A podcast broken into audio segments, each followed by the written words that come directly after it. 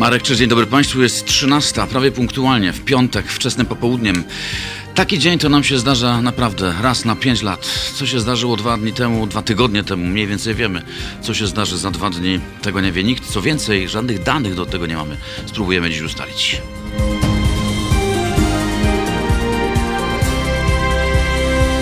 Halo Radio. Goście, goście u nas na antenie dziś do 15. Trójka e, znakomitych ekspertów zgodziła się dziś poświęcić czas, aby nam ułatwić przymierzenie się do oceny tego, co za nami, do tego, co przed nami. Będzie z nami pan profesor Wawrzyniec-Konarski, e, będzie z nami też e, dr Mirosław Oczkoś. To wszystko w swoim czasie. Mm, Jak wiecie, łączymy się z nimi nie bezpośrednio w studiu, ale po łączach, więc to wszystko musi potrwać. Obiecuję jednak, że mniej więcej 5, może 10 po 13 to pierwsze połączenie już będzie skuteczne. Mamy masę pytań, mm, bo chcielibyśmy wiedzieć, co nas czeka. Nasi eksperci pewnie tego też nie wiedzą, ale wiedzę mają taką, że pomogą zrozumieć, co się stało i co się stanie. Poczekajmy jeszcze chwilę. To jest powtórka programu. Halo Radio. Gadamy i trochę gramy.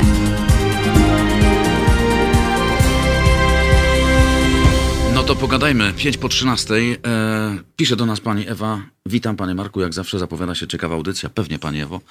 Też to wiemy. Gości mamy takich, że nie może być inaczej. Gapa ze mnie straszna przy okazji, muszę się przyznać, bo przecież będzie z nami dziś także pani profesor Ewa Marciniak. Będzie mniej więcej od wpół do drugiej. E, gapa ze mnie dlatego, że po pierwsze zapomniałem, po drugie dlatego, że mam małe usprawiedliwienie. Pani profesor bywa z nami rzadko, więc może dlatego, ale tym razem nie zawiedzie i będzie na pewno. Jest z nami natomiast już w tej chwili pan profesor Warzyniec-Konarski, Akademia Finansów i Biznesu Wistula. Dzień dobry panie profesorze.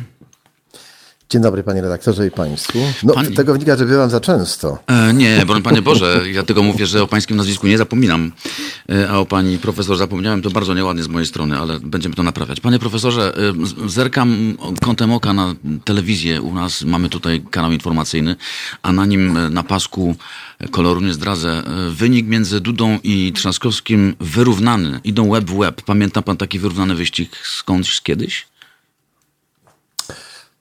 Jakby to powiedzieć. No był, były takie wyrównane przypadki. Pamiętajmy, że jak wtedy, kiedy chyba wspominałem też Państwa na antenie przypadek debaty między Nixonem a Kennedym, y, to było też wyrównane. Y, Warto przypomnieć też ten fakt chociażby z tego prostego powodu, że mm, Kennedy był pierwszym rodowodowo-katolickim prezydentem amerykańskim i pierwszym Irlandczykiem z pochodzenia, co wcześniej było y, całkowicie niemożliwe. Niemożliwe było to, aby ktoś o takim rodowodzie mógł uzyskać szansę na najwyższy urząd.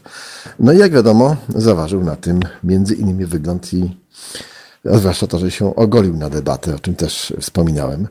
Natomiast y, jeśli pan pozwoli, to na momencik wrócę do tego wątku, który częściowo tylko sobie y, omawialiśmy podczas naszej poprzedniej rozmowy, a mianowicie, czy jest możliwe odrabianie strat y, w drugiej turze przez osobę, która, którą dzieli od kogoś, kto uchodzi za faworyta, sporo punktów procentowych. Y, Jak pan pamięta, Wspominałem, że były takie przypadki i te dwa najbardziej znane, które moim zdaniem warto pamiętać i co jest oczywiście jakąś tam formą, czy formą wytycznej dla y, sztabu, zwłaszcza Trzaskowskiego, y, to są te dwa przypadki z obecnego wieku. Rok 2002 Rolanda Spaksas, kandydat y, wobec Waldusa Adamkusa, który uchodził wtedy za faworyta i który jednak w drugiej turze był w stanie odmówić, odnowić, od, odrobić, przepraszam, 15% różnicę głosów po pierwszej turze. I oczywiście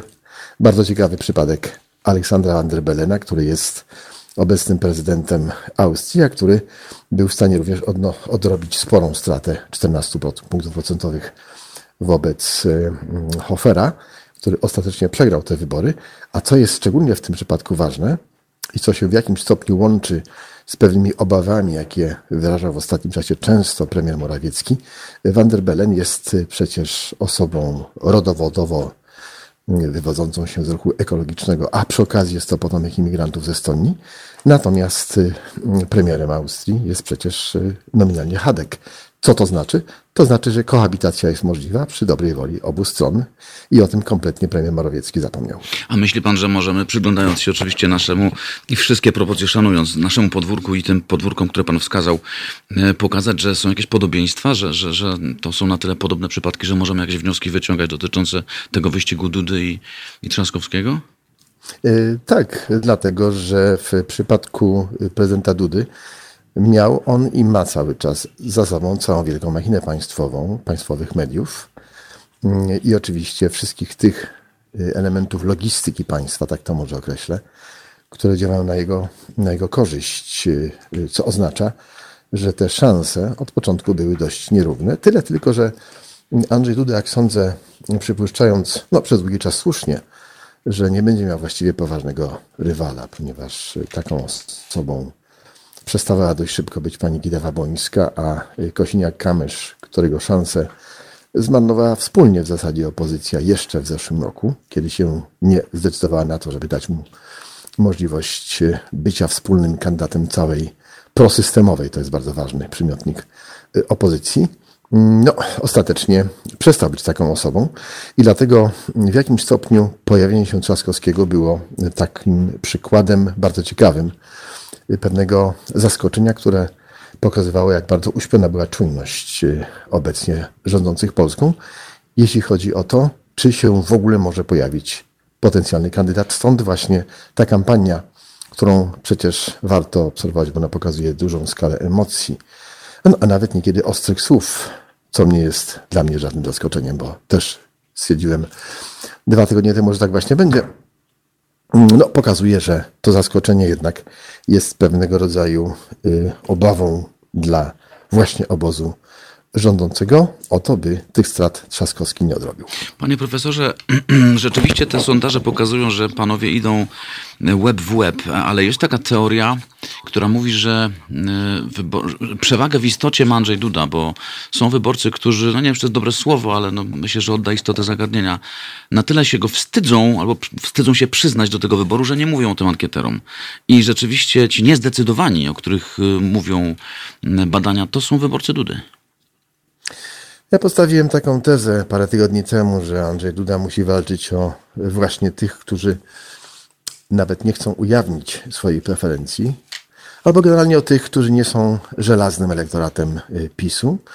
Y, Myślę, to też jest rzecz godna przypomnienia, że niekiedy jest tak, że to odrobienie strat przez osobę, która nie jest faworytem w takim wyścigu, mm, naznaczone jest y, brakiem czasu. Krótko mówiąc, przypuszczam, że gdyby taka ta kampania wyborcza trwała jeszcze tydzień, to oczywiście jest tylko moja spekulacja, nie możemy tego zweryfikować, ale no mam taki pogląd i chcę go wyrazić. Przypuszczam, że gdyby trwała ona jeszcze tydzień, to y, w miarę upływu czasu sondażowe szanse Trzaskowskiego ulegałyby zwiększeniu, dlatego że mm, prezydent Andrzej Duda w zasadzie już y, trochę się wystrzelał z tej swojej ostrej amunicji.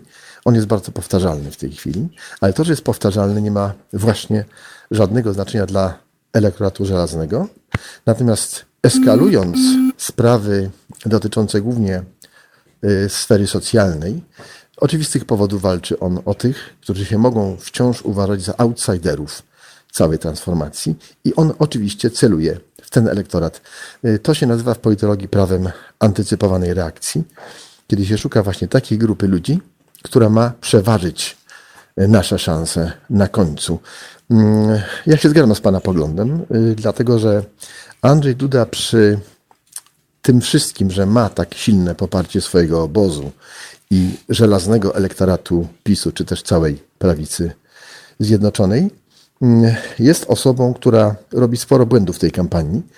Błędów y, dotyczących na przykład pewnego kontrastu między tym, co mówi, a tym, w jaki sposób gestykuluje, między chociażby tym, że z jednej strony woła, czy nawołuje o wspólnotę narodową, o jej utrzymanie, y, a przy okazji oczywiście zapomina o tym, że jest przecież elementem obozu, y, która w dużym stopniu tę wspólnotę narodową przez ostatnie kilka lat naruszała. Nie mam co do tego żadnych wątpliwości. Panie profesorze, ale czy nie jest tak Oczywiście- Mhm. przypadkiem, że, że w wyborach, zwłaszcza prezydenckich, no, wspólnota jest czymś wykluczonym? Nie można o niej mówić, bo trzeba się odwołać do swoich wyborców. Wybory na tym polegają. W ich istocie jest zawarty spór i brak wspólnoty. Jak najbardziej. Tylko, że właśnie jeśli polityk apeluje o wspólnotę, to oznacza to ni mniej, ni więcej, iż ta wspólnota ma konkretne elementy wartościujące, które to elementy mają być wyrażone przez tych, którzy będą mogli na tę konkretną osobę głosować. Czyli Andrzej Duda, mówiąc o wspólnocie, nie ma na myśli jedności całego społeczeństwa, co oczywiście byłoby bez sensu, bo społeczeństwo nie jest całkowicie i nie będzie całkowicie zjednoczone, zresztą po co miałoby być. Natomiast y, wyraźnie w ten sposób eskaluje on te wartości, które mają być ważne dla wspólnoty, której interesy chce on wyrażać. To jest wspólnota w interpretacji Andrzeja Dudy. Mówi pan, panie profesorze, o błędach, które Duda popełnia. Trzaskowski pewnie też od nich wolny nie jest, tylko że Andrzej Duda przy tych błędach, o których pan wspomina, mówi dość ciekawe rzeczy. On mówi, nawołuje do powołania wielkiej koalicji polskich spraw. Tak, panie profesorze, mówi nawet nie faworyt, tak mówi zwycięzca. To jest zaklinanie tak. rzeczywistości, czy, czy rzeczywista wiara tak. w to, że jest po wszystkim? Nie, nie, nie, nie, nie. Ja myślę, że Andrzej Duda wykonuje w tej kwestii pewną misję, jaką polecił mu jego własny obóz, dlatego że ja no niestety nie wierzę w uczciwe intencje nie tyle Andrzeja Dudy, bo jak powiedziałem, on jest wykonawcą, ile tych wszystkich, którzy za nim stoją. Ponieważ pamiętajmy o tym, że pewnym strategicznym celem y, prezesa Kaczyńskiego, co zresztą przypominane jest niekiedy, przyznaję, że w formie dość złośliwej przez różne media, jest dążenie do swoistego monopolu, do tego, aby raz zdobytej władzy już nie oddać. Co to oznacza? To oznacza, że wszelkiego rodzaju rywale, jacy się mogą pojawiać także po tej stronie e, politycznej, która jest ideowo bliższa e, PiSowi, też będą stanowić pewnego rodzaju zagrożenie i na tym tle warto pamiętać, takim zagrożeniem oczywiście może być Konfederacja, a w każdym razie częściej elektoratu. Stąd też istotne jest to, aby ten elektorat w tym momencie i w e, schyłkowym okresie kampanii czuł się dowartościowany. Stąd te wszystkie pomysły ostatnio lansowane przez Andrzeja Dudę wobec i konfederatów, i kukizowców, i PSL-u. Y, Przy czym, no cóż, jak powiedziałem, wyznawcy Andrzeja Dudy czy zwolennicy żelaźni y, PiSu y, nie będą tego brali pod uwagę, bo dla nich Andrzej Duda jest osobą niepodważalną i będą i tak na niego głosować.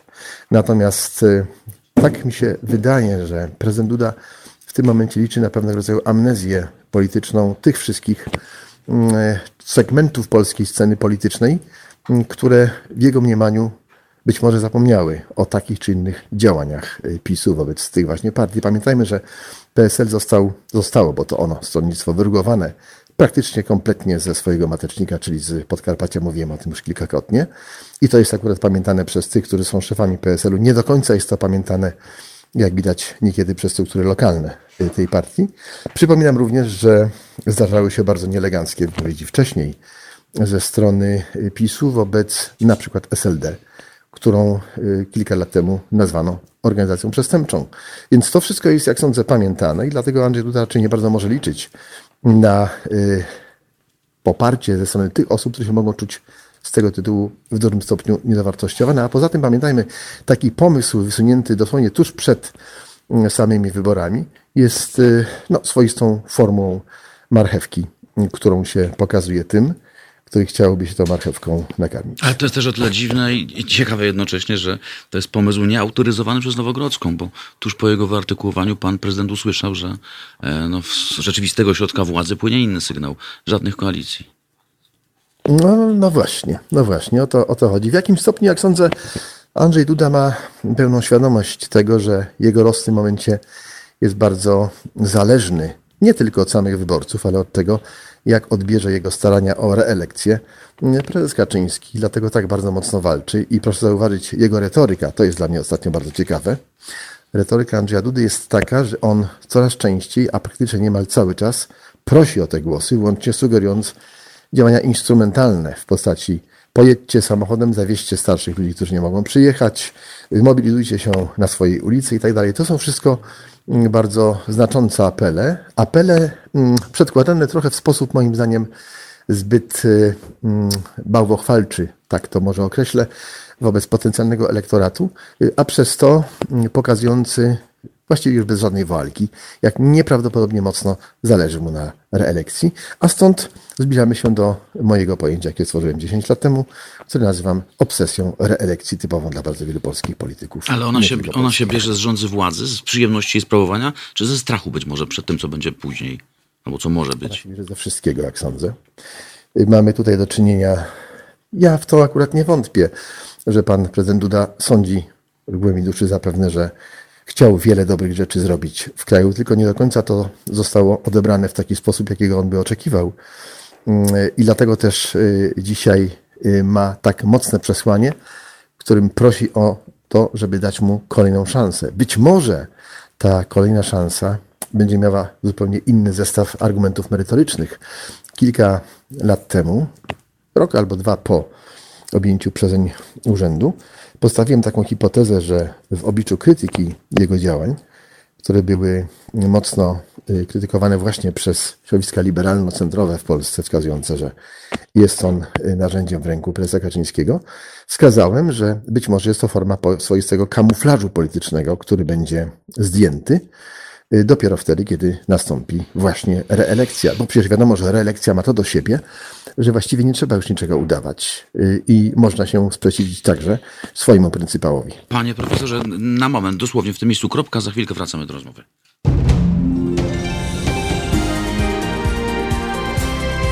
Halo Radio. www.zrzutka.pl ukośnik kampania. Każdego roku Kościół katolicki kosztuje nas wszystkich prawie 20 miliardów złotych. Wiele z tych pieniędzy płynie do kościoła setkami kanałów dzięki setkom aktów prawnych tworzonych przez ostatnie 31 lat przez wszystkie rządy, by zapewnić sobie, jeśli nie przychylność, to choćby brak wrogości ze strony kościoła. Najwyższy czas, żeby rozpocząć dyskusję nad tym, jak przeciąć publiczne kanały finansowania kościoła i doprowadzić do sytuacji, w której to zadeklarowani wierni wezmą swój kościół na własne utrzymanie. Zanim jednak uda nam się doprowadzić do normalności, musimy wzajemnie się informować. Musimy wiedzieć, jak wielka jest skala tego bezprawia w ramach ustanowionego patologicznego prawa. Wesprzyj zrzutkę na rzecz pierwszej takiej kampanii społecznej w Polsce. Na www.zrzutka.pl ukośnik kampania. Siedem miast, dwa tygodnie ekspozycji na dużych nośnikach, a do tego zestawy billboardów mobilnych. Warszawa, Łódź, Kraków, Poznań, Katowice, Wrocław i Trójmiasto. www.zrzutka.pl ukośnik kampania. To ile kosztuje nas Kościół? Profesor Wawrzyniec Konarski, Akademia Finansów i Biznesu Wistula jest naszym gościem w tej części spotkania. Panie profesorze, y, niech pan powie, czy według pańskiego oglądu w tej kampanii w ogóle zagrały programy? Nie. Programy były tym nieistotne. Znaczy, inaczej mówiąc, one były oczywiście bardzo akcentowane, y, przy czym istniała tu kakofonia przekazu, dlatego że pamiętajmy o tym, że bardzo dużo elementów zawartych w potencjalnie, w potencjalnie eksponowanym programie, zwłaszcza dwóch głównych kandydatów, to nie są przecież elementy, które będą mogły być realizowane przez y, te osoby, jeśli która z nich zostałaby prezydentem, w sposób indywidualny. Y, prezydent jest w warunkach polskich co najwyżej mm, osobą, która może pewne kwestie konsultować z rządem. Oczywiście jest pewna sfera jego dyskrecjonalnych kompetencji, ale one są dość symboliczne, dotyczące chociażby kwestii mianowania dowódców, bycia zwierzchnikiem armii i tak dalej, ale patrząc na politykę zagraniczną, y, prezydent nie może wykonywać całkowicie samodzielnie takich działań, bo musi to wszystko konsultować z rządem.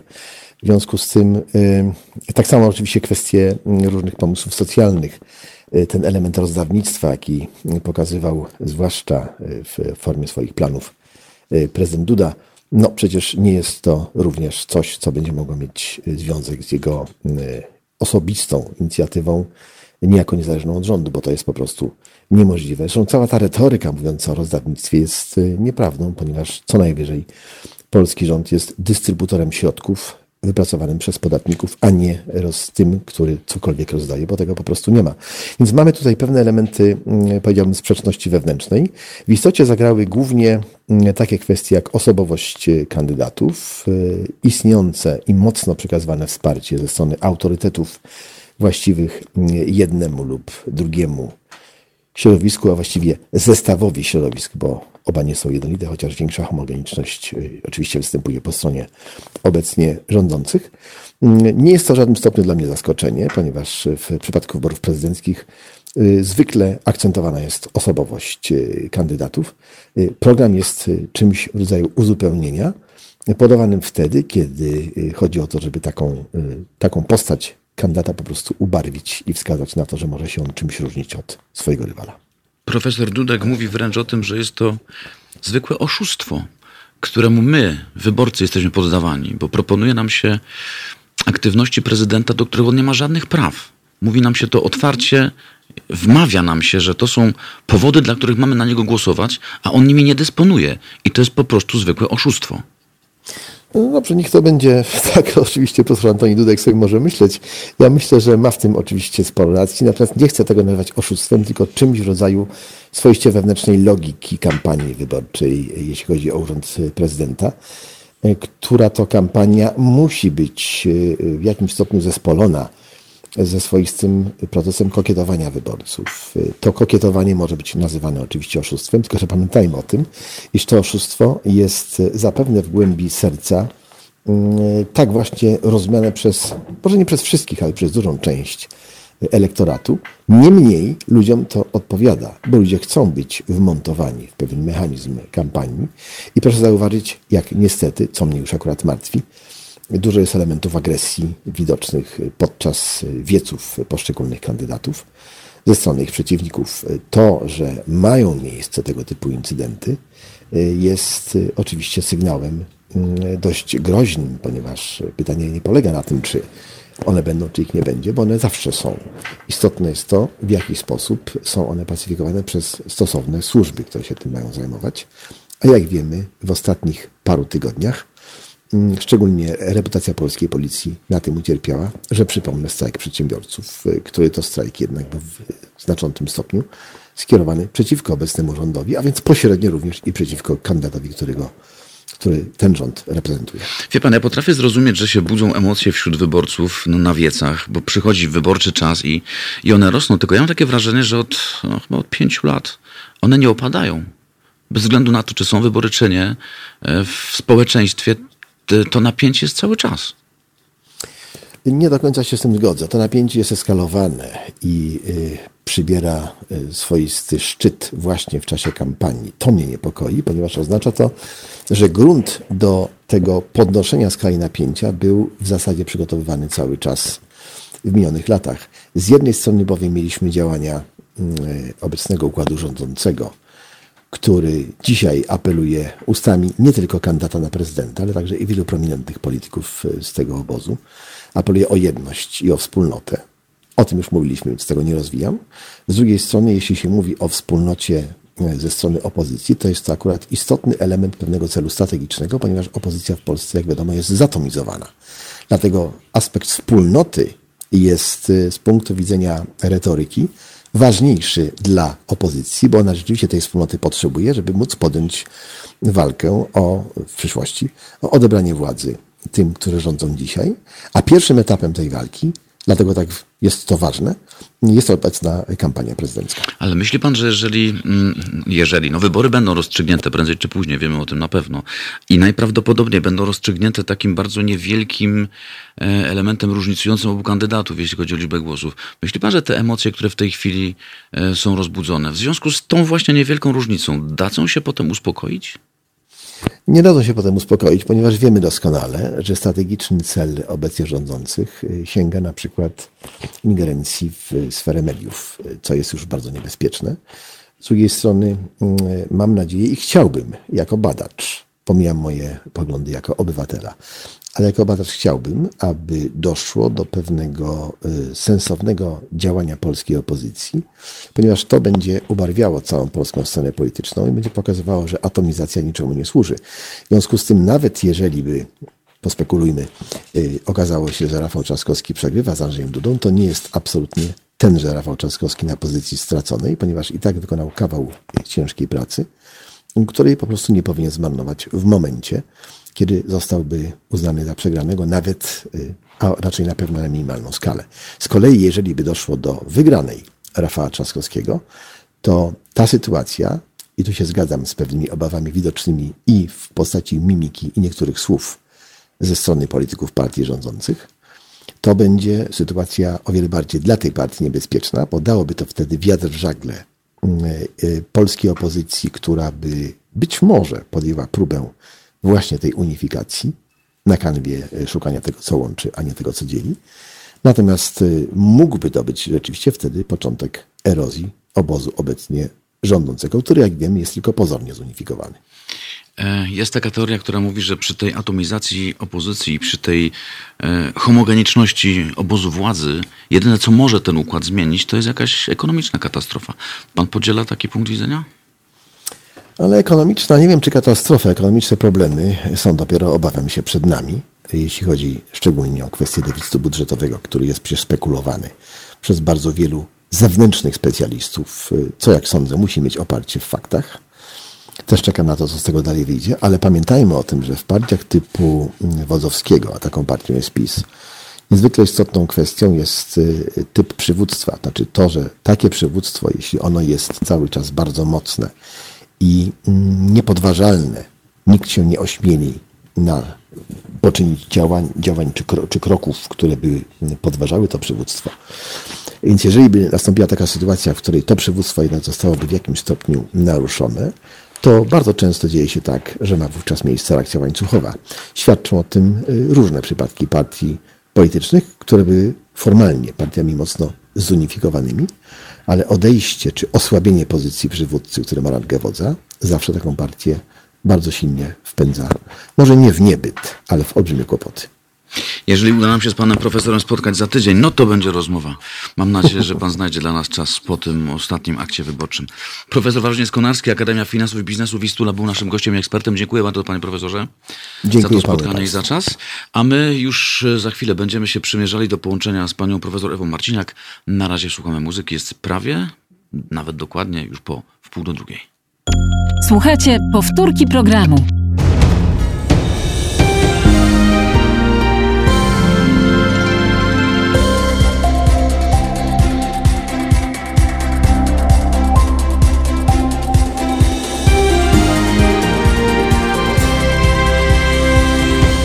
Dwadzieścia trzy minuty do 14 to jest popołudniowe, piątkowe Halo Radio. Tych pytań o drugą turę wyborów mamy więcej i na całe szczęście z nami eksperci. Pani profesor Ewa Marciniak, Uniwersytet Warszawski. Dzień dobry pani profesor. Dzień dobry. Cieszę się, że pani do nas dotarła e, i że jesteśmy. Pani profesor, pytałem pana profesora Mar- ym, Konarskiego, e, jak on odbiera ten dość szczególny stan wyścigu, w którym obydwaj panowie właściwie mają no, identyczne pozycje. Może to jest pytanie do socjologa, ale myślę, że politolog też powinien w tej sprawie zabrać głos. Co to o nas mówi? O nas Polakach, o nas wyborcach. No, prawdopodobnie większość z nas, komentatorów, interpretuje to jako e, podział e, społeczeństwa ze względu na orientacje ideologiczne, bo to chciałabym mocno podkreślić, że to orientacje ideologiczne i pewna identyfikacja z typami e, polityków bo jednak y, pan prezydent Duda i pan prezydent Warszawy Rafał Trzaskowski to dwa odmienne typy polityków. I z jednej strony temu podziałowi właśnie towarzyszą odmienne orientacje ideologiczne, ale z drugiej strony też identyfikacje z osobami e, z osobami, które mają jakiś charakter, mają jakieś cechy intelektu, no i przede wszystkim jakiś realny bądź antycypowany styl uprawiania polityki, bo my tak naprawdę e, nie wiemy, jaki styl polityki by uprawiał e, Rafał Trzaskowski. On dopiero o tym mówi, więc my przypuszczamy, że że będzie taki, a nie inny, ale to już nam umożliwia ów wybór, czyli, czyli y, opowiedzenie się po jednej czy po drugiej stronie. I to, że dzisiaj y, jest y, remis sondażowy, to to oznacza, że właściwie rozstrzygnięcie tych wyborów będzie dopiero po ogłoszeniu oficjalnych wyników Państwowej Komisji Wyborczej, a sondaże exit poll czy nawet late poll będą jeszcze wciąż y, prognozą. Jakkolwiek duża albo maleńka będzie różnica między e, tymi kandydaturami, a raczej będzie mała, to niech pani powie, czy prezydent będzie miał silny mandat, czy słaby? Ktokolwiek im zostanie przy No takiej niewielkiej różnicy. Tak, tak, to jest, to jest kluczowe pytanie, które pan zadaje, panie redaktorze, ponieważ mówiąc kolokwialnie, y, będzie połowa, która będzie celebrowała zwycięstwo i połowa społeczeństwa, która będzie coś musiała zrobić z porażką. I to, co zrobi z porażką, w dużym stopniu zależy od pierwszych słów nowego prezydenta. Czyli jak prezydent będzie y, odnosił się, jakie komunikaty wysyłał, y, jak y, komunikował się właśnie z tą częścią wygraną, to możemy sobie to wyobrazić, bo to jest raczej proste. Ale co zrobi z tą drugą częścią, która jest niemal równa tej pierwszej? I tu pokaże się klasa prezydenta, i tutaj zobaczymy, czy prezydent y, będzie w stanie oderwać się od y, swojego partyjnego środowiska i swoich popleczników, których dzisiaj przecież jest dużo y, na wiecach, na przykład, bardzo ekspresywnych, bardzo widocznych. No ale tak jak mówię, zostanie druga część i my nie możemy, ta druga część, kimkolwiek ona będzie, zostać z, no, z tak zwanym niczym. My też musimy otrzymać, ci przegrani potencjalni, też muszą otrzymać jakiś komunikat, który ma charakter włączający który nie powie jesteście słabsi, bo przegraliście, jesteście gorsi, bo albo, przegraliście. Że przyszedł albo czas dorżnąć watachę.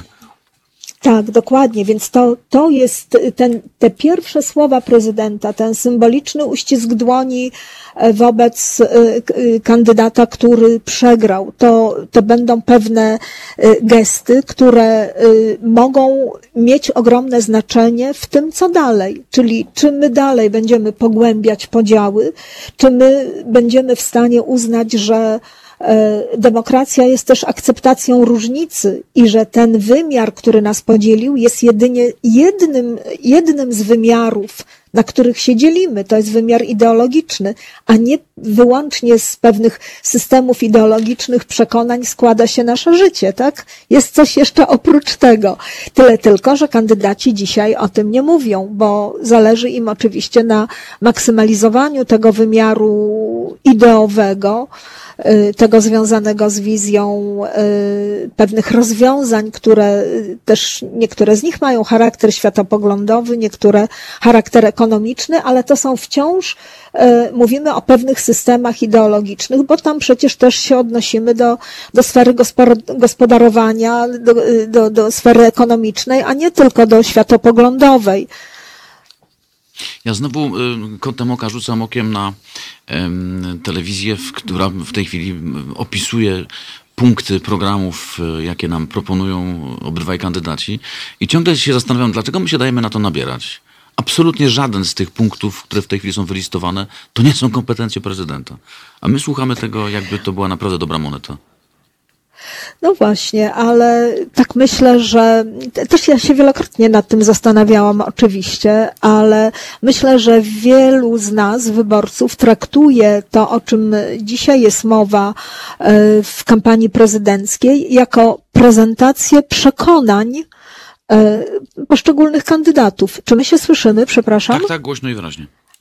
A, okej, okay, bo y, miałam wrażenie, że, że coś przerwało. Więc y, ja myślę, że to traktujemy, wielu z nas wyborców traktuje to jako prezentację przekonań, y, prezentację opinii na różne tematy. Czyli my już dawno rozumiemy, że nie są to prerogatywy prezydenta, bo w końcu skończyliśmy ósmą klasę, czasami mamy maturę, czasami mamy studia i rozumiemy w dużym stopniu, jakie są prerogatywy prezydenta oraz, że kandydaci to omijają, po prostu omijają.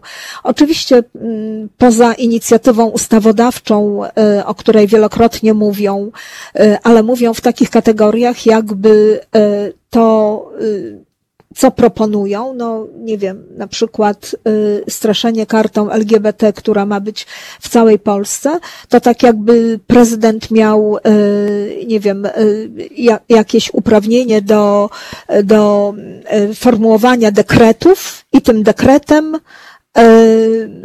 spowodował, że we wszystkich szkołach w Polsce będzie karta LGBT i związana z nią seksualizacja dzieci i tak dalej, co tam się dopowiada do tego, bo już w opinii e, społecznej coś się do tej karty LGBTO dopowiada.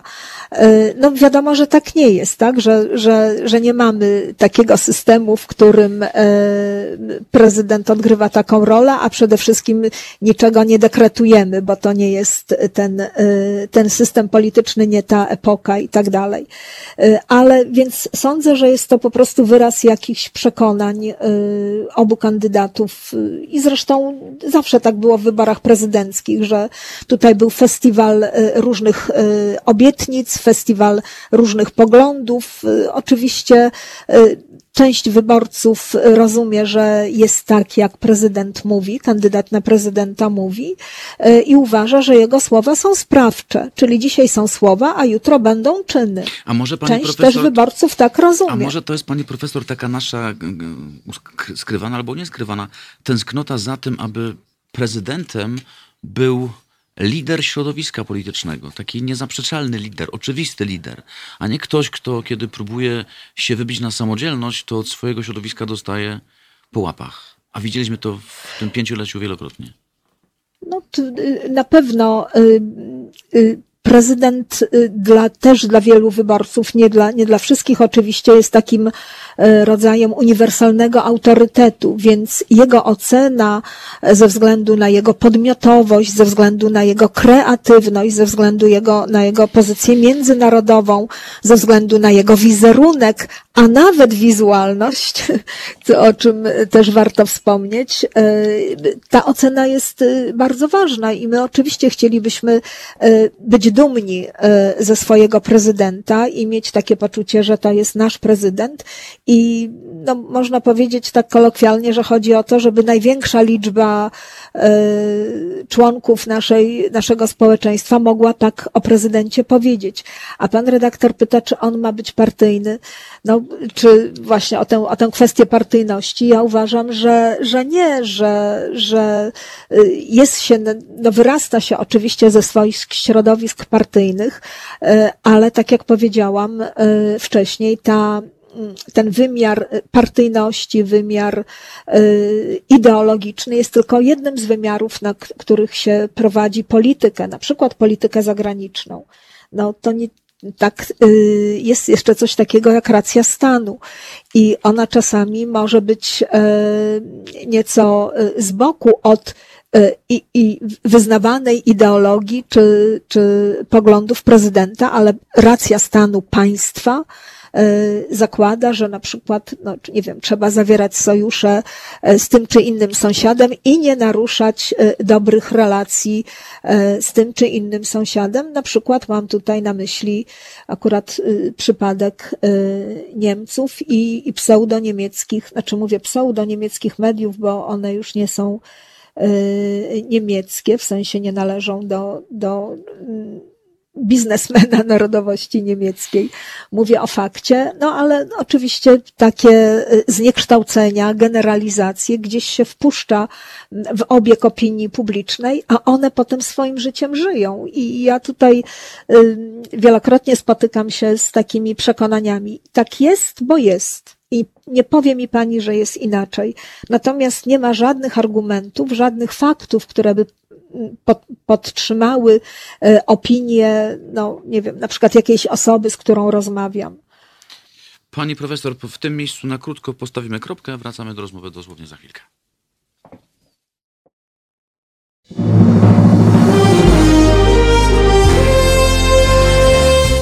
Wszystkim Państwu serdecznie dziękujemy za stałe finansowanie działalności Halo Radia. Nadajemy i rozwijamy się tylko dzięki Waszym szczodrym datkom. Dziś pragniemy podziękować między innymi panu Markowi Sprabut, który wpłacił na naszą rzecz 20 zł. Panu Pawłowi z Żor za datek w wysokości 10 zł. Pani Elizie ze Słupska za wpłacenie na naszą rzecz 30 zł. Pani Jolancie z Ostrołęki, która wpłaciła 5 zł. Panu Michałowi z Warszawy, który wpłacił 66 zł. Pani Aneta z Wołomina wsparła nas kwotą 30 zł. Dziękujemy bardzo. Panu Adamowi z Tarnowskich Gór jesteśmy wdzięczni za datek w wysokości 15 zł. Panu Michałowi za datek w wysokości 40 zł. Panu Włodzimierzowi, który wpłacił 50 zł. Także jesteśmy ogromnie wdzięczni. I panu Bartoszowi z Siemianowic Śląskich ślemy serdeczne pozdrowienia, ponieważ wpłacił na naszą rzecz 15 zł. Marta Grzywacz w imieniu Haloradia serdecznie dziękuję. Wszystkim Państwu raz jeszcze dziękujemy i prosimy, nie zapominajcie o swoim obywatelskim Halo Radio. Jedynym medium, które wypełnia dziś ideę radia prawdziwie publicznego.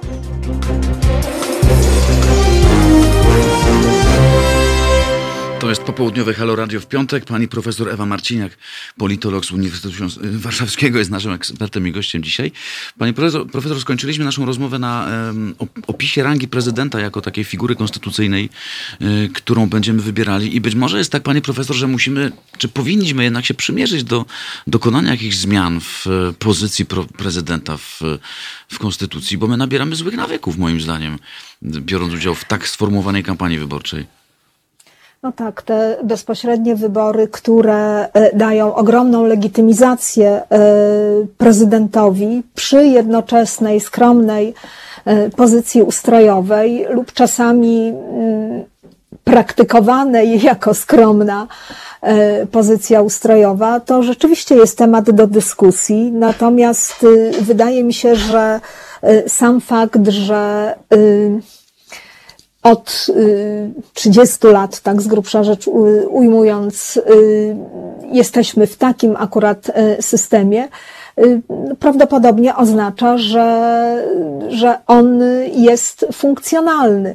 Tylko jest pytanie jeszcze o jedną kwestię, mianowicie y, Oczywiście kompetencje ustrojowe, zakres, y, zakres kompetencji formalno-prawnych to jest bardzo istotna y, rzecz, bo poza nie y, się nie wykracza. One stanowią ramy formalno-prawne. Natomiast jest jeszcze styl, styl prezydentury. I to jest niezwykle istotne, bo ja chciałabym wrócić na chwilę do prezydentury mm, Aleksandra Kwaśniewskiego, która była powszechnie akceptowana, jeśli chodzi o styl, mimo różnych wpadek. Te wpadki są też y, powszechnie znane, ja to teraz tak ogólnie, y, ogólnie nazwę. Y, I one nie spowodowały, że stracił prezydent Kwaśniewski na popularności, że spadł gwałtownie we rankingach zaufania. Nic takiego się nie stało. Dlaczego? Dlatego, że powszechnie Polacy akceptowali, niezależnie od orientacji ideologicznych, o których ja tutaj wcześniej mówiłam, akceptowali taki styl prezydentury. Kompetencje były dokładnie te same, bo zgodnie, e, e, jakby wedle tej samej e, konstytucji, pan prezydent sprawował, przynajmniej w dużej mierze, w dużej części swój urząd. Więc dwie rzeczy. Z jednej strony właśnie ta, te uprawnienia, ta pozycja ustrojowa, a z drugiej strony styl. I dla nas, my bardziej się skupiamy na stylu prezydentury, bo my mm, oczywiście wiemy o tym, że ważne byłyby inicjatywy y, ustawodawcze w jakimś zakresie, na przykład y, inicjatywa ustawodawcza odnosząca się do wieku emerytalnego, y, czy do innych kluczowych y, kwestii, które y, są elementem naszych codziennych trosk. Y, to to jest ważne oczywiście i my wiemy, że prezydent może, podobnie jak może y, zawetować y, y, ustawy, czy odesłać do Trybunału Konstytucyjnego, to też jest przecież ważna prerogatywa prezydenta, czyli współtworzy y, politykę w różnych zakresach, bo bez jego podpisu, jak wiadomo, y, nic się nie wydarzy w sensie legislacyjnym. Natomiast, y, i to jest jakby jedna rzecz, czyli to można, y, y, z tego można korzystać w sposób maksymalnie widoczny, maksymalnie znaczący y, i maksymalnie kreatywny też. To tu nie, nie, nie, nie, niekoniecznie y, musi się sprowadzać swój urząd do, do bycia w takiej pozycji, y, nie wiem, ostatniego elementu w procesie legislacyjnym. Y, Ale mimo to, że powiedziałam, że można wykorzystywać y, y, te kompetencje, które są, to mimo to jest bardzo ważny ten styl, który, który, w- w którym ten, ten urząd się e, e, sprawuje, w którym się realizuje i, i to jest ważne nie tylko jeśli chodzi o politykę wewnętrzną, ale również o politykę zagraniczną, bo też wiemy, że wizerunek prezydenta, sam wizerunek za granicą prezydenta e, odgrywa e, niezwykle istotną rolę w prowadzeniu polityki. Wie Po pani, ja- prostu ja- w ja- prowadzeniu polityki. Ja pytam o te kompetencje prezydenta niezbyt odkrywczo, bo to nie jest jakiś nowy element w dyskusji, która się w Polsce toczy. Głównie dlatego, że mam wrażenie, że te wybory i ta kampania i w ogóle prezydent jako instytucja nam jest potrzebny bardziej rytualnie, bo bierzemy udział- w rytuale w tej chwili jakimś takim nap- nap- napakowanym emocjami i on po to nam jest potrzebny, do identyfikowania się, do opisywania własnego miejsca w społeczeństwie, bo wiemy gdzieś pod spodem, że od niego zbyt wiele nie zależy, ale jako figura właśnie taka mm, emocjonalna bardzo nam jest potrzebny pan prezydent. Tak, to ja, ja zgadzam się z taką, e, z taką koncepcją, właśnie jako figura emocjonalna, jako figura symboliczna. e, Jest potrzebny taki akt e, aktywności, w którym możemy powiedzieć o sobie: Jestem demokratą, jestem liberałem, jestem e, konserwatystą, czy, czy jestem narodowcem, czy jakkolwiek na, jeszcze na innych, w innych kategoriach możemy siebie określać. Albo moją wartością jest wolność, moją wartością jest bezpieczeństwo, i raz na jakiś czas taka zbiorowa autorefleksja i przypisywanie siebie do jakiejś zbiorowej tożsamości jest nam potrzebne. Dlatego to, to oczywiście to wszystko wynika z, że tak powiem, ze społecznej natury człowieka, y, mianowicie z, z takiej, że, że potrzebuje y, jakichś afiliacji, potrzebuje jakichś identyfikacji. I czasami proszę sobie wyobrazić, jak, po, jak po, pokazują badania, wobec nieobecności innych afiliacji, ta partyjna, ta ideologiczna staje się kluczowa. Czyli na, na, na przykład, y, nie wiem, człowiek się nie identyfikuje z rodziną, bo jest to za mało, za, za słaba emocjonalnie identyfikacja, albo z regionem, albo ze swoją, ze swoim, ze swoją aktywnością zawodową. Y, Tu można by dużo wymieniać i dlatego ta identyfikacja y, partyjna czy ideowa jest, jest niezwykle silna i ona jest tym czynnikiem, który też motywuje do tego, żeby brać udział w wyborach, żebyśmy mogli sobie powiedzieć my głosowaliśmy za, albo my głosowaliśmy przeciwko. I słusznie pan redaktor zwrócił uwagę na ten element i symboliczny, i kulturowy, ale także ja do tego dodałam element psychologiczny, bo tutaj działa właśnie, działają mechanizmy psychologii społecznej po prostu. Wie pani, może nawet najważniejszy, bo ja mam tylko jeden problem z tym naszym rytualnym uwzniośleniem. E, Strasznie daleko zaszliśmy w tym wszystkim. E, Sieć jest pełna aktów agresji, e, najbardziej oczywistej. Więc się zastanawiam, czy, czy to nie zaszło za daleko, a z drugiej strony, czy rzeczywiście możemy cieszyć się z tego, że te emocje, które tam czasem nad nami biorą górę, e, pozwalają nam e, jednocześnie albo równocześnie manifestować bardziej obywatelskie postawy, bo może dzięki tym emocjom właśnie, eskalowanym za bardzo niejednokrotnie, będzie no, rekordowa frekwencja. To prawda, jest takie wzmożenie, y, można powiedzieć, y, y, zwłaszcza jak sądzę w elektoracie pana prezydenta Dudy, widzę to wzmożenie, choć oczywiście na wiecach Rafała Trzaskowskiego też widać to, co on nazywa energią, też tam ludzie przychodzą, ale ja chciałam zwrócić uwagę na jeden rzecz, na jedną rzecz, mianowicie my widzimy i teraz chciałabym być dobrze zrozumiana, tak zwane grupy głośne, czyli część elektoratów obu kandydatów, które, która, y, który to elektorat jest widoczny. Głośny w sensie dosłownym i głośny w sensie symbolicznym. Bo, głośny, bo krzyczący, ale też właśnie widoczny. A to jest tylko część elektoratu, niewielka, więc to wzmożenie, o które my widzimy w obrazku telewizora czy, y, czy w radio y, słyszymy, to jest jedynie fragment całości obrazu, ja- jakim, y, jakim są wybory. I ja bym powiedziała, że na szczęście.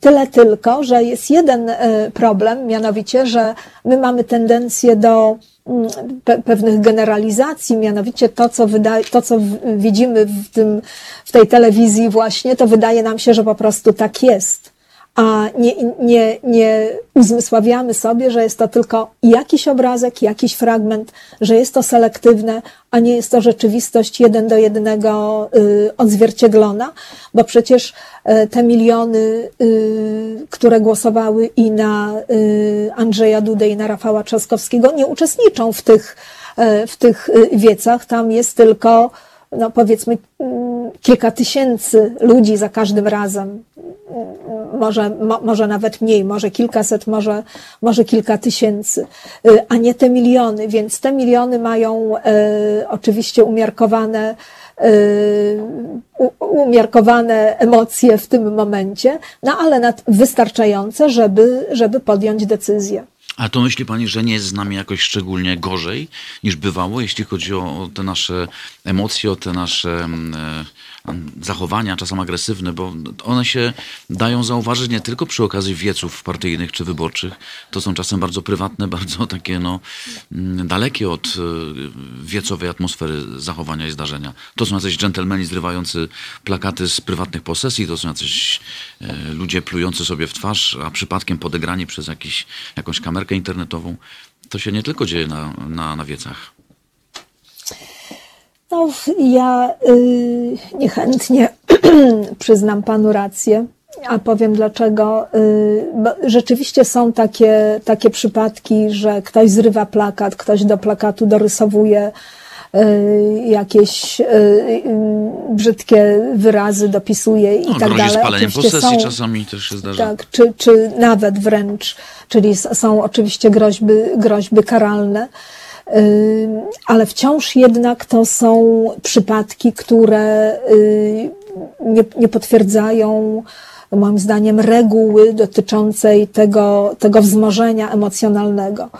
Y, Ono y, u części wyborców jest rzeczywiście na, na bardzo wysokie i bardzo intensywne, ale też y, mamy wyborców wykształconych, wyborców, którzy rozumieją mechanizmy kampanii, rozumieją, że pewne e, komunikaty ze strony kandydatów są wyłącznie na potrzeby kampanii, a, a ni, nic innego. Ale oczywiście może być tak, że, że z tymi pobudzonymi emocjami po wyborach my zostaniemy i, i wtedy i co? I to jest to pytanie, i to jest ten wielki znak zapytania, który dzisiaj muszą sobie obaj kandydaci postawić też. I co oni z tym zrobią? Bo to będzie- będą coś, jeden z nich będzie musiał coś z tym zrobić. I to jest y, właśnie to pytanie o granice, y, przepraszam tak za wyrażenie, zarządzania y, negatywnymi emocjami, bo one są wzbudzone i jakoś się nimi steruje. Jest to dość y, znane zjawisko w świecie, ale y, wydaje mi się, że dojrzały polityk kiedyś zaczyna sobie zadawać to pytanie lepiej szybciej niż później. I co dalej? Bo polityk dojrzały, polityk z klasą wyprzedza swoje działania y, i myślenie o konsekwencjach y, tych działań. To jest bardzo ważne, że, nie waż, że oczywiście ważne, co ja teraz robię, ale jakie to będzie miało konsekwencje za miesiąc i za kilka miesięcy, to to jest też o tym muszą myśleć politycy. Mam wrażenie, że zapominają. Oby obaj panowie sobie przypomnieli, ktokolwiek z nich będzie musiał te ważne zdania wypowiedzieć. Ewa Marciniak, profesor Ewa Marciniak, politolog z Uniwersytetu Warszawskiego była naszym ekspertem. Dziękuję bardzo pani profesor za, za to spotkanie, za Dziękuję czas, który pani nam poświęciła. I nam trochę przypadkiem i trochę niepostrzeżenie minęła 14, już 3 i pół po 14 to jest popołudnie w Halo Radio. To jest powtórka programu.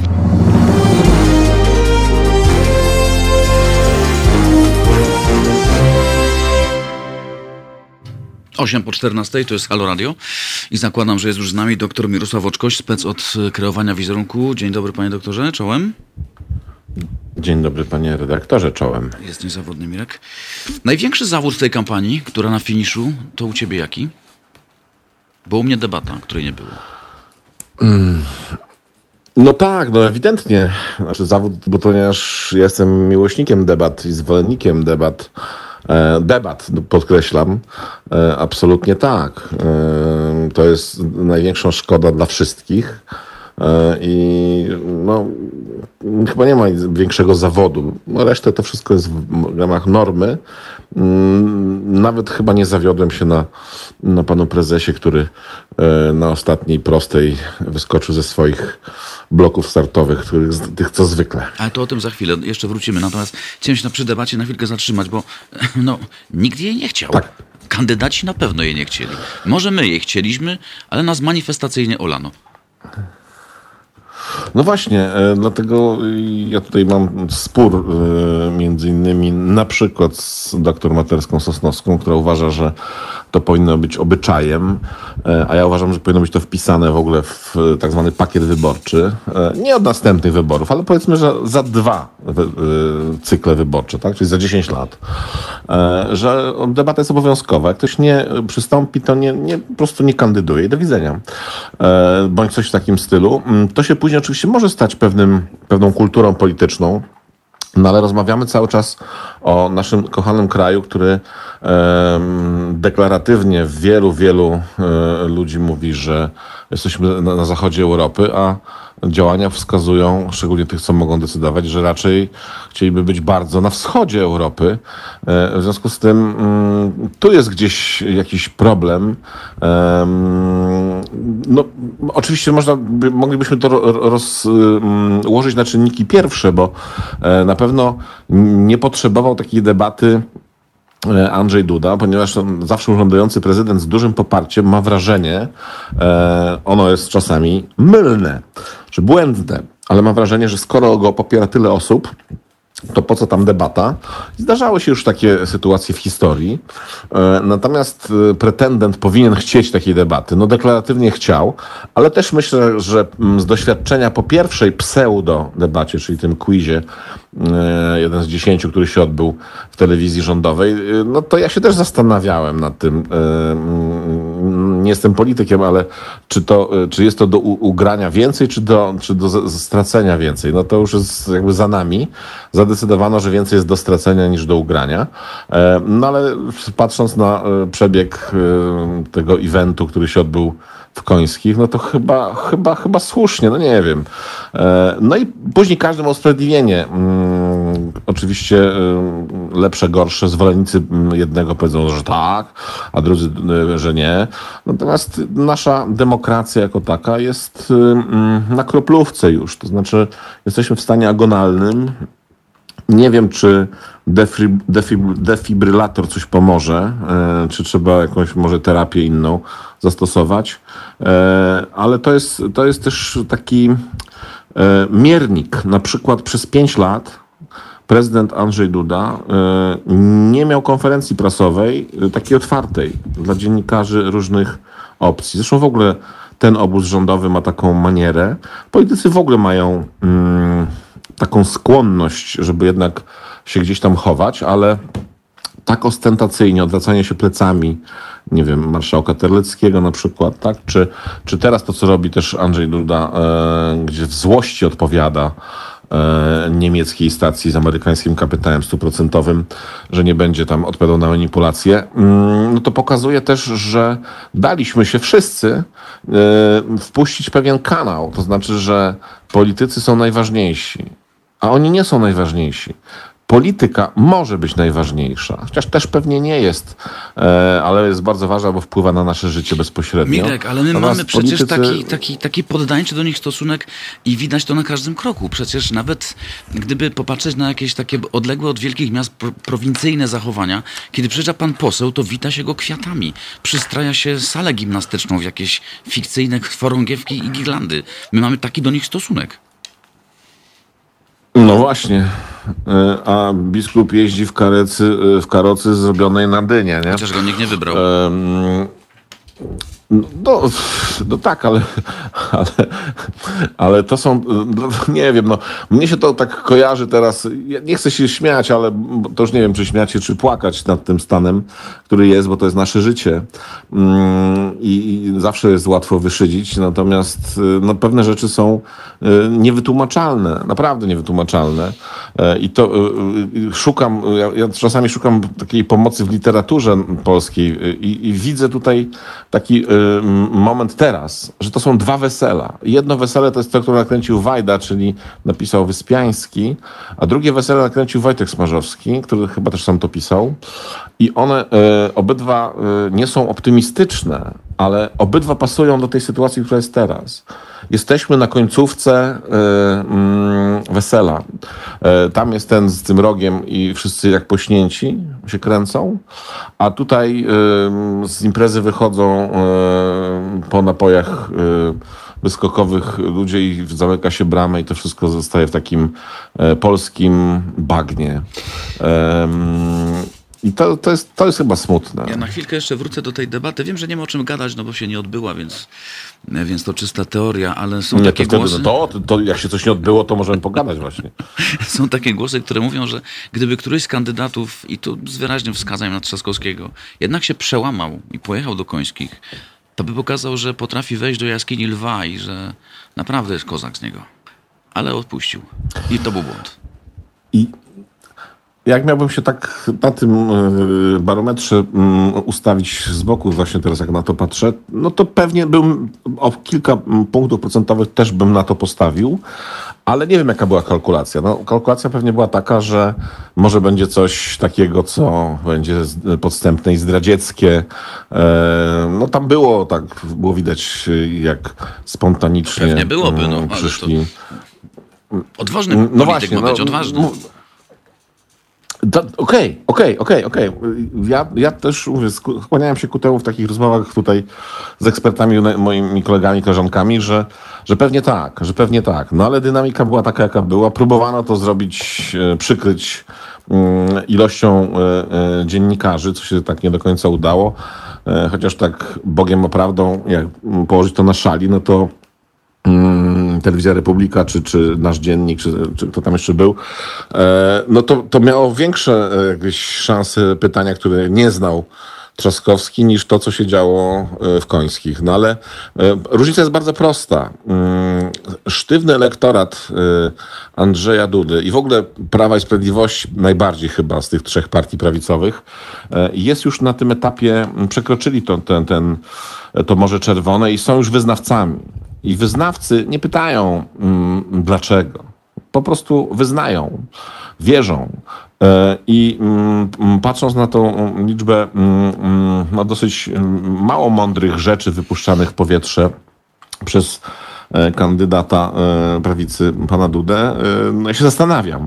Ale oni się nie zastanawiają. I ja nie wiem, może oni mają rację, a ja nie mam racji. Tak może być. Natomiast rzeczywiście prawdopodobnie no, wstań i walcz.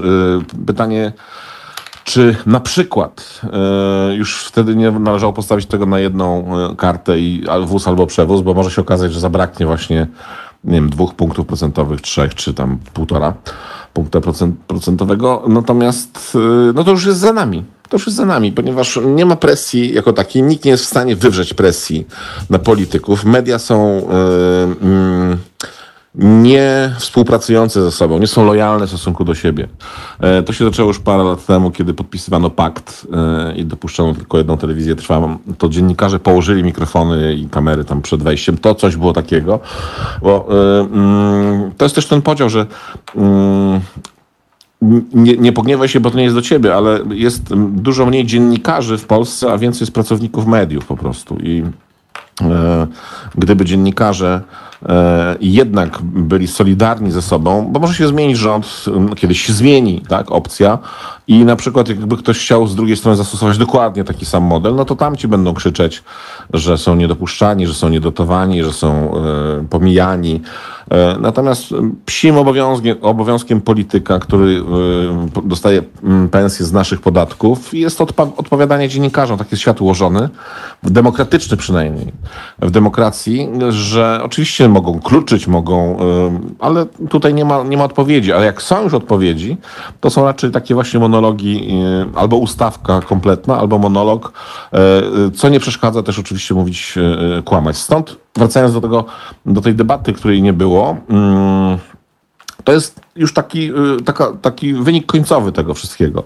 Suma wszystkich rzeczy, która się zebrała przez tyle lat, y, pokazała, że żadna e, siła y, nie jest w stanie skłonić dwóch najważniejszych w tej chwili kandydatów do tego, żeby, żeby e, stanęli e, naprzeciwko siebie. No tak, tylko jest, jest chyba też tak, że, że to pretendent ma gonić i jemu powinno zależeć bardziej.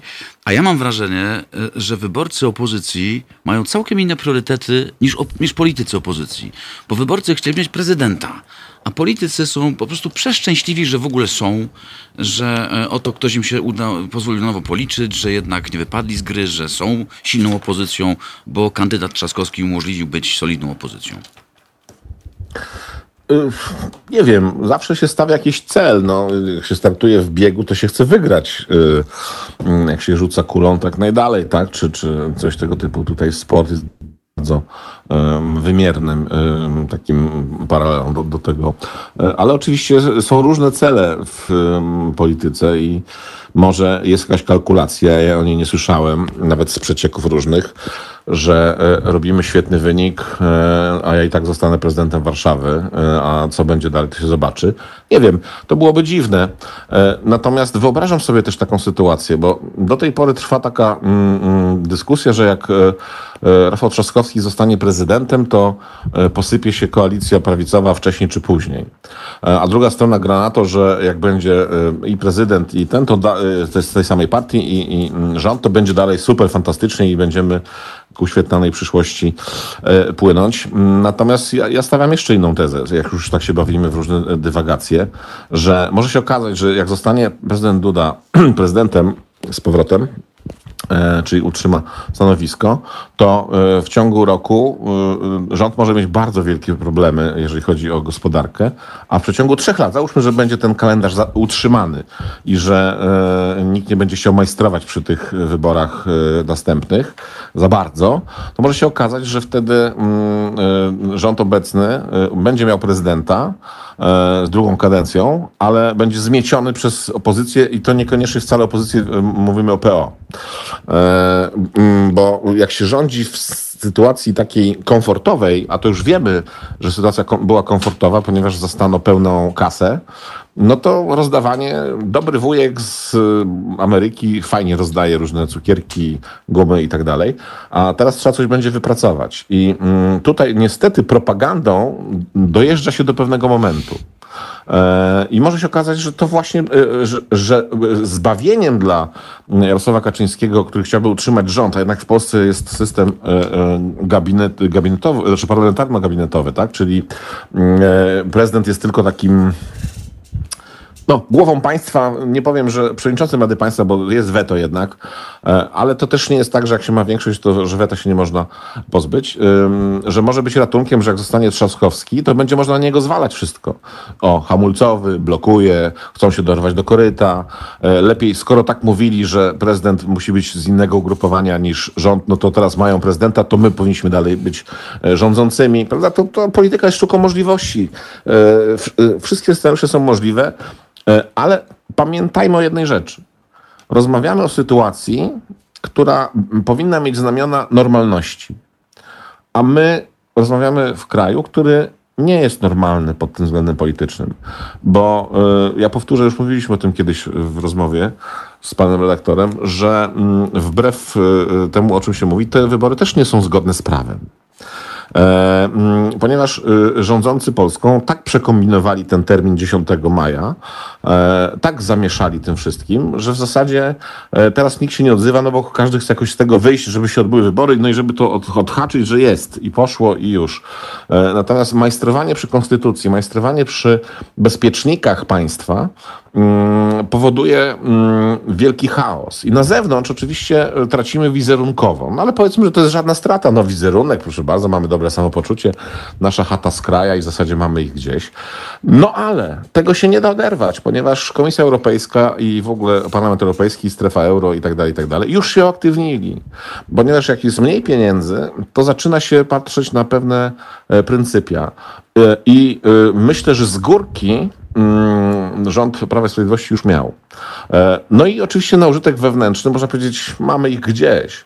E, Mamy silnego przywódcę, tutaj nas popiera Trump, chociaż zaczynam mm, dostawać pewne ścinki z tej książki Boltona, e, o których mówiła też Ann Applebaum, że Trump średnio kojarzy, kto to jest Andrzej Duda. No i w listopadzie Mm, może ale- być różnie w. Dokładnie. Na dziś to już będzie inny prezydent. I wtedy co? No i wtedy się powie, że no, w zasadzie to chyba musimy się dogadać z Władimirem.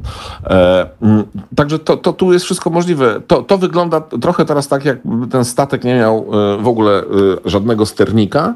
Wszyscy są w e, tej tak zwanej mm, jak to się, maszynowni i ładują do pieca ile się da tego węgla, nie patrząc gdzie to płynie. Jedni ciągną ster w jedną stronę, drudzy w drugą, ale tak na mostku generalnie to chyba nikt tym nie, nie zarządza. nie. E, A jakoś to będzie. Jakoś to będzie. E, Czemu doktora tak zdziwiło wystąpienie pana prezesa Kaczyńskiego w Radiu Maryja? Właśnie mówię, że mnie nie zdziwiło. Ale no, Właśnie, nie wiem, jak, właśnie wiem, jakieś że z tych oburzenie, jakieś emocje szczególne? Czy to Nie, jak ja się spodziewałem. Ja się spodziewałem, ja, się, ja tęskniłem wrę- wręcz, e, ponieważ e, Jarosław Kaczyński, który jest doświadczonym politykiem, tego mu nie można odebrać, e, ma taką e, unikatową umiejętność e, pobudzania przeciwników do różnych działań.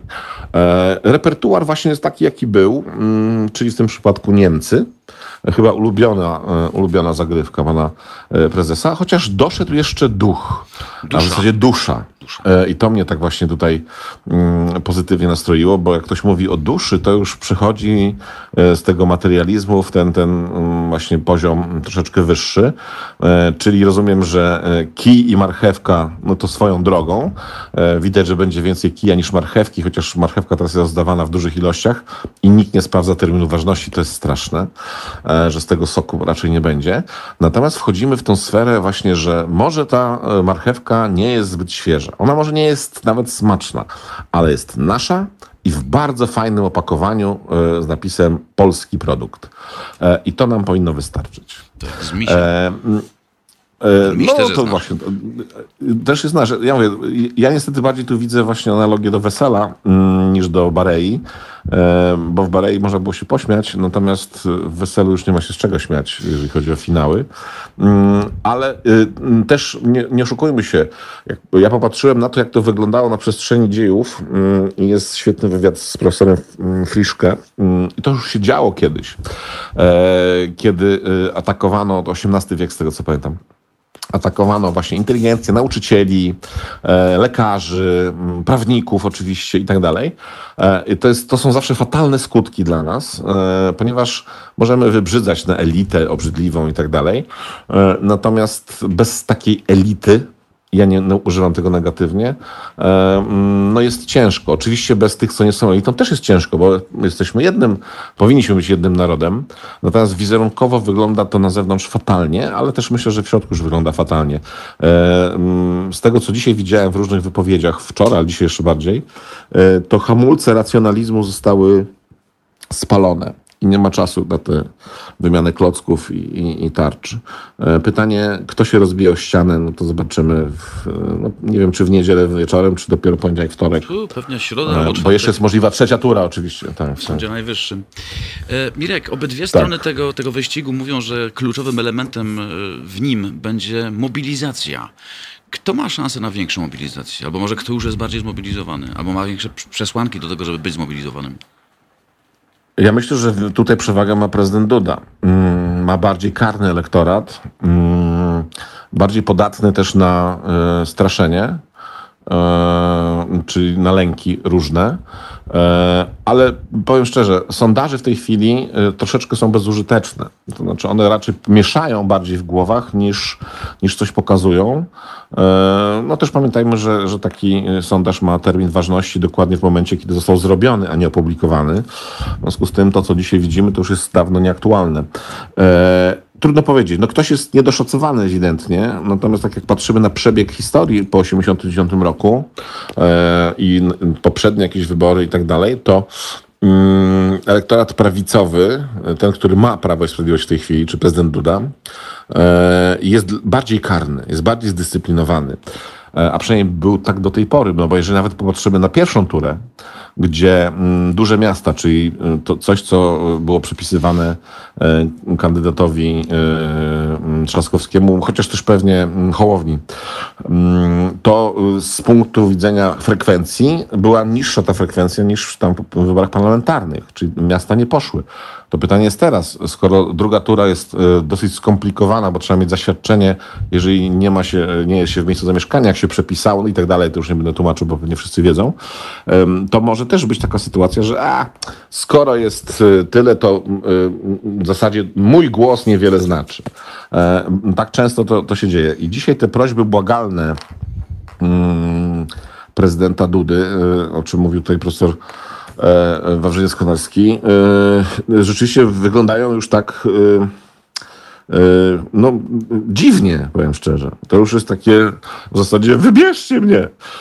Ale to jest jakaś myśl w tym, bo mm, ta mobilizacja jak nastąpi, no to wtedy w tym przypadku Andrzej Duda ma przewagę. Pytanie, bo to jest trochę niepoliczalne, bo wszyscy funkcjonują w jakichś tam bańkach. Czy mm, ilość wpisów e, na Facebooku, e, czy w ogóle w mediach społecznościowych, e, apele różnych ludzi, czy to jest coś, co mobilizuje do pójścia, czy to po prostu ktoś jak zrobi lajka, mm, czy zalajkuje coś, albo prześle dalej, poczuje się, że już jest moralnie usprawiedliwiony, że wziął udział w reelekcji, chociaż nie wrzucił głosu do, mm, do urny. I dodam jedną rzecz. Cały czas rozmawiamy o tym, że wybory odbędą się w sposób y, w miarę normalny i prawidłowy. A głosy, które docierają na przykład z zagranicy, y, patrz Anglia, czy, czy patrz Stany, czy coś tam jeszcze, Hiszpania, y, skłaniają do myślenia, że tak do końca nie będzie.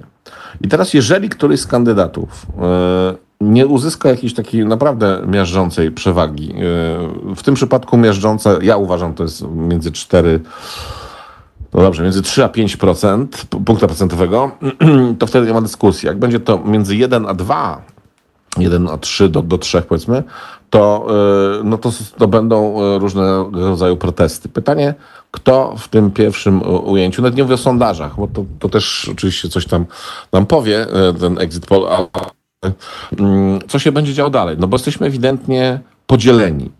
E, nawet nie wiem czy na pół, ale bardzo mocno jesteśmy podzieleni. I teraz e, czy ten, kto przegra, czy elektorat tego, kto przegra, uzna porażkę?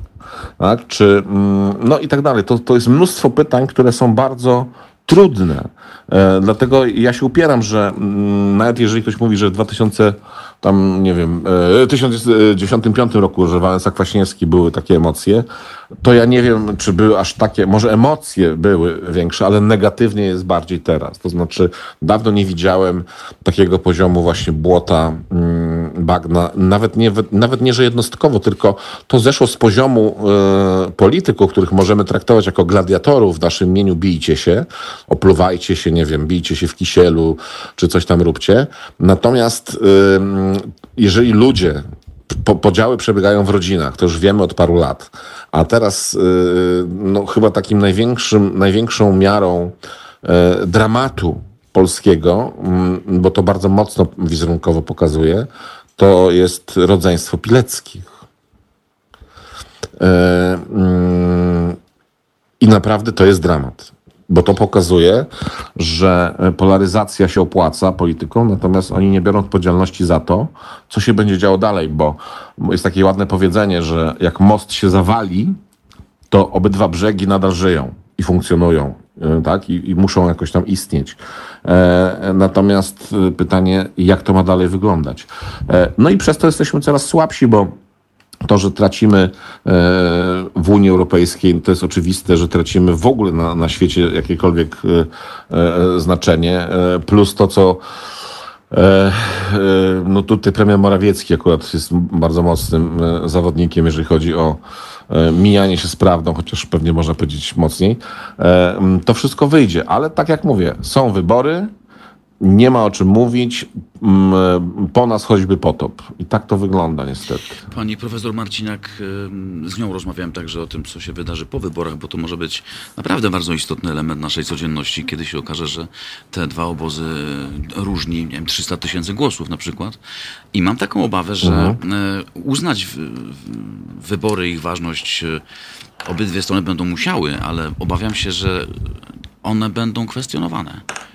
E, Będziemy słyszeli co cały czas, że albo z jednej strony uznał ich ważność Sąd Najwyższy, który wiadomo jakim jest sądem, albo Sąd Najwyższy, który, w którym wiadomo kto zasiada i nie będzie spokoju. To będzie bez przerwy podnoszony argument. Te wybory skręcono. Ktokolwiek je wygra. No właśnie, dlate- no właśnie dlatego, ym, dlatego się martwię, że y, bardzo mało osób, y, które się y, znajdują przy władzy teraz od pięciu lat powiedzmy, nie myślą o tym, co będzie dalej, bo to, to nie jest wynik tego, że to jest ta kampania spodobała coś takiego. To jest wszystko, co wychodzi na zewnątrz, to, to są lata pracy, lata burzenia.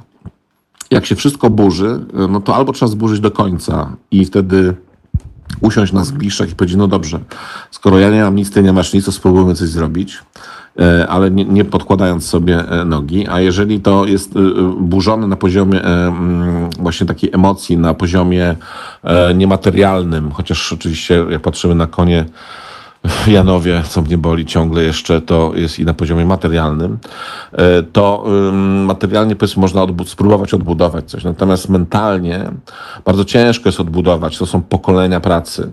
Kiedyś Polską rządziły trumny Piłsudskiego i Dmowskiego, e, zabito prezydenta Narutowicza, pu, pu, pu, że tak powiem.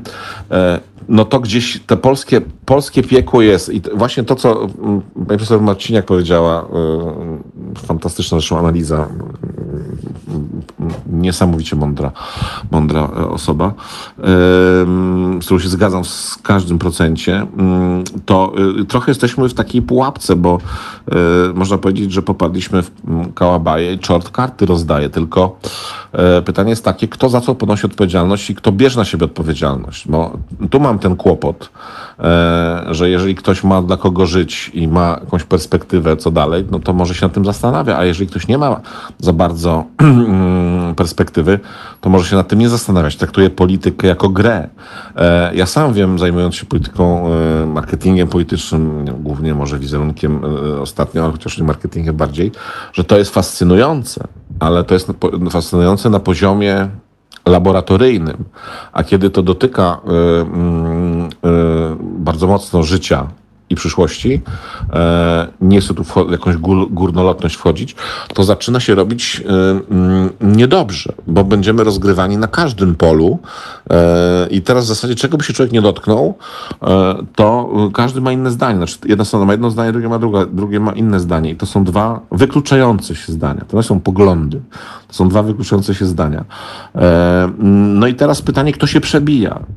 E, Stąd pytanie o mobilizację jest bardzo, bardzo trafne, ale tak jak mówię, jeżeli to będzie mm, na poziomie tych 300 tysięcy, 200 tysięcy, nie wiem, 50 tysięcy, e, no to wtedy rzeczywiście nikt tego nie uzna. Ja przypominam tylko, że kiedy wygrywał Bronisław Komorowski e, wybory w 2010 roku, E, I tam była jakaś taka przewaga, też nieduża, ale jednoznaczna. No to Jarosław Kaczyński nie uznał prezydenta. Przecież przypadkowy prezydent, przypadkowo wybrany i nigdy nie pofatygował się ani na radę gabinetową, ani na do tego tam mm, kryzysowe jakieś rzeczy. E, No to teraz spokojnie można zakwestionować. Chociaż odnoszę wrażenie, że jedna ze stron e, ma dużą, dużo większą łatwość e, kwestionowania wszystkiego i zarzucania drugiej stronie, pewnie licząc na to, że ta druga strona się aż tak mocno nie odwinie, nie myśląc o tym, że to jest szlachetne postępowanie, tylko że są cieniakami. Nie mają siły, nie mają pary, nie mają tam cojones e, i jak my wygramy, to ich tak zdusimy, że nie mają o czym mówić. I to tak się dzieje. Ten walec się toczy e, i to nie są dywagacje, jak będzie, tylko my już wiemy, bo to jest model, który jest ćwiczony. E, tak jak mówiliśmy kiedyś o tym, że łatwiej jest oceniać prezydenta Dudę. Bo już wiemy, jaki był, niż każdego innego kandydata, w tym przypadku w drugiej turze jest Trzaskowski, e, który jeszcze nie był prezydentem Polski. E, mm, I może mówić różne rzeczy, tak jak pięć lat temu prezydent Duda mówił o niezłomności, o różnych innych rzeczach. Dzisiaj w zasadzie najbardziej e, załamał mnie jednym tekstem, mówiąc, że w drugiej turze to on już będzie odpowiadał tylko przed Bogiem, narodem i historią. Chociaż nie wiem, co miał no właśnie nie wiem, co podłożył pod to znaczenie Bóg, naród i historia, ale bo też są różne znaczenia. Niezłomność ma inaczej podłożoną na przykład, czyli też słownik się zmienia. Nie, ale to jest, jestem ciekaw, przed kim w takim razie odpowiadał w pierwszej swojej kadencji. Może ktoś, ktoś tam jeszcze był No przed to kim chyba nie jest tajemnica. Pewnie nie jest. To nie jest tajemnica. Wiesz, mnie y, nie tyle fascynuje, co, co strasznie niepokoi i dziwi sytuacja, w której się znajdujemy, ponieważ to nie jest państwo, w którym szaleje 40% bezrobocie, w którym ludzie y, umierają z głodu, w którym, nie wiem, produkt krajowy brutto jest na poziomie ujemnym. To jest całkiem normalne państwo w środku Europy, o całkiem przyzwoitym standingu y, gospodarczym, przynajmniej na razie. Natomiast emocje polityczne są tu rozfurgotane do nieprawdopodobnych poziomów. Kompletnie tego nie potrafię ogarnąć. Czemu tak? No dlaczego? Dlaczego? No to jest oczywiste. Znaczy z tym, z tym tam e, bezrobociem to ja bym tutaj nie szalał, e, bo na pewno nie szaleję, ale e, jest jedna rzecz, która jest e, niepokojąca, że my nie znamy stanów finansów. Bo e, to, co jest mówione, to ja bym już to jednak włożył między bajki. E, e, nie dlatego, że jakoś mam nieufność do tego, co, co mówią e, rządzący w ogóle, tylko ponieważ już dali e, kilka razy taki asum do myślenia, że niekoniecznie e, to, co mówią, e, pokrywa się z rzeczywistością. Mirek, ja to tym, wiem, tylko wiesz o czym e, mówię? Mówię o tym, że było znacznie gorzej. Były naprawdę znacznie gorsze gospodarczo czasy, nie tak odległe, bo to był 2008-2009 rok. Naprawdę koszmarne czasy porównując do, do dzisiejszych, a emocje nie były takie jak dziś. No to znaczy to jest chyba pytanie w ogóle do, do socjologa, a nie do, do, do, do, do mar- marketingu politycznego. E, myślę, że to, to są owoce, które się zbiera, jeżeli się chce polaryzować. No, nie pamiętam, naprawdę rzadko który polityk, który nie jest skrajnym politykiem e, w Europie Zachodniej, dochodzą skrajni też do władzy nawet na moment. No nie wiem, Salvini we Włoszech był wicepremierem, ale ponieważ zaczął naprawdę odjeżdżać e, i faszyzm i różne inne rzeczy, już nie jest e, w mainstreamie, już nie jest, e, mówi się o Francji, no ale Marie Le Pen, która cały czas jest gdzieś tam na opłotkach e, i jest e, bliżej dalej, ale jest na opłotkach tego wszystkiego. E, z krajów Unii Europejskiej mocno, no to tylko Orban, e, który też robi to raczej w białych rękawiczkach i jeżeli tam mm, e, jest to wszystko spacyfikowane, to na początku trudno się do tego przyczepić. Natomiast ponieważ my siebie nie rozumiemy, no to też trudno to wytłumaczyć komukolwiek innemu, że e, ktoś, kto ma władzę i jest w, zasadzie, e, chyba no, się nie pomylę, no, od samego początku transformacji jest beneficjentem transformacji, czyli e, środowisko Jarosława Kaczyńskiego potrafiło wmówić, że jest tym właśnie gorszym, pomijanym, kopanym i niedocenianym i tak dalej, i tak dalej, i tak dalej. I to pocieszające jest jedno, politycy przemijają. Natomiast bardziej smutne jest właśnie to, że e, mm, to, co namieszają w głowach nam, e, różnym e, grupom społecznym, najbardziej starszym i najbardziej młodszym, to to już jest ciężko do odkręcenia. To jest coś, co mm, to jest największa zbrodnia polityki w ogóle, na przykład wmówienie ludziom, że mogą coś dostać za darmo. No nie wymyślono jeszcze czegoś takiego. E, Nawet raj e, nie był za darmo, bo był pod warunkiem niezjedzenia jabłka tam z jakiegoś drzewa, nie? E, W związku z tym mm, to jest coś, co naprawdę jest straszne. To jest straszne na poziomie mm, ludzkim, na poziomie takim mm, gry politycznej, bo można się obrzucać, obrażać i tak dalej. Natomiast kiedy otwiera się korek, a my jesteśmy w kraju podatnym na tego typu rzeczy, mm, korek z antysemityzmem, z szczuciem na e, osoby e, wiem, homoseksualne, tak, czy LGBT w ogóle, inne przede wszystkim, e, to później tego korka się nie da włożyć. To, to jest, dopóki się nie zbije butelki. No, to, to jest, to mamy, to ćwiczyliśmy. To nie jest coś, co siedzimy, dywagujemy i martwimy się. Po prostu to są sprawdzalne rzeczy. Jest pewna akcja, reakcja. Wykonujesz jakąś rzecz polityczną, coś się dzieje. Jest to fakt.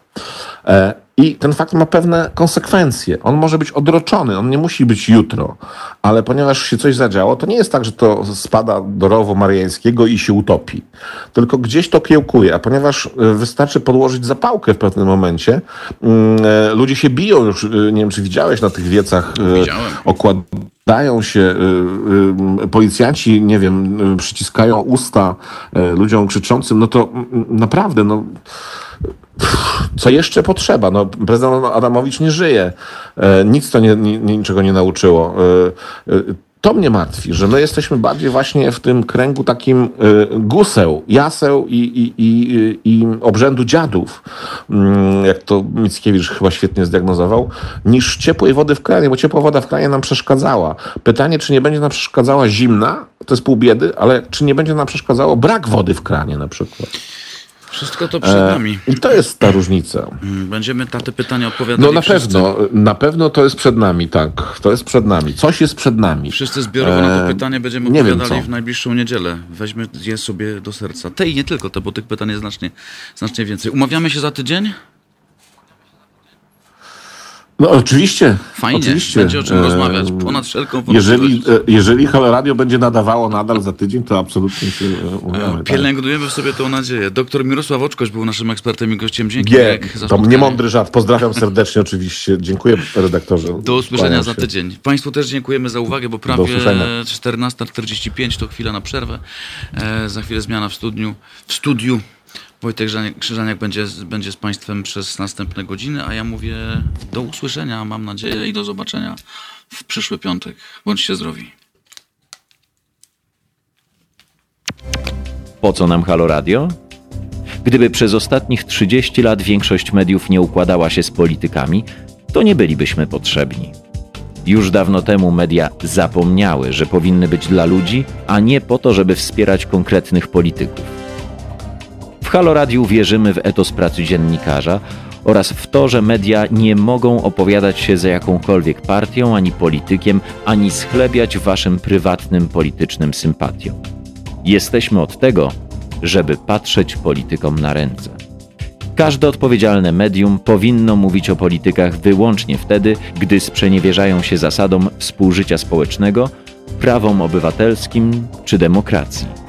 Jeśli polityk pracuje dobrze, to nie mówimy o nim, bo przecież robi dokładnie to, czego od niego oczekujemy, za co mu płacimy.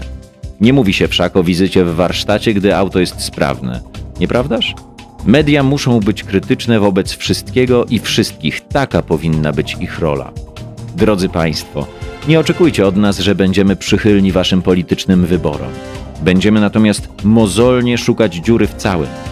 Po 30 latach polityczno-medialnego bagna to właśnie chcemy robić i robimy. I dlatego prosimy Was o stałe wspieranie naszej działalności www.halo.radio ukośnik SOS.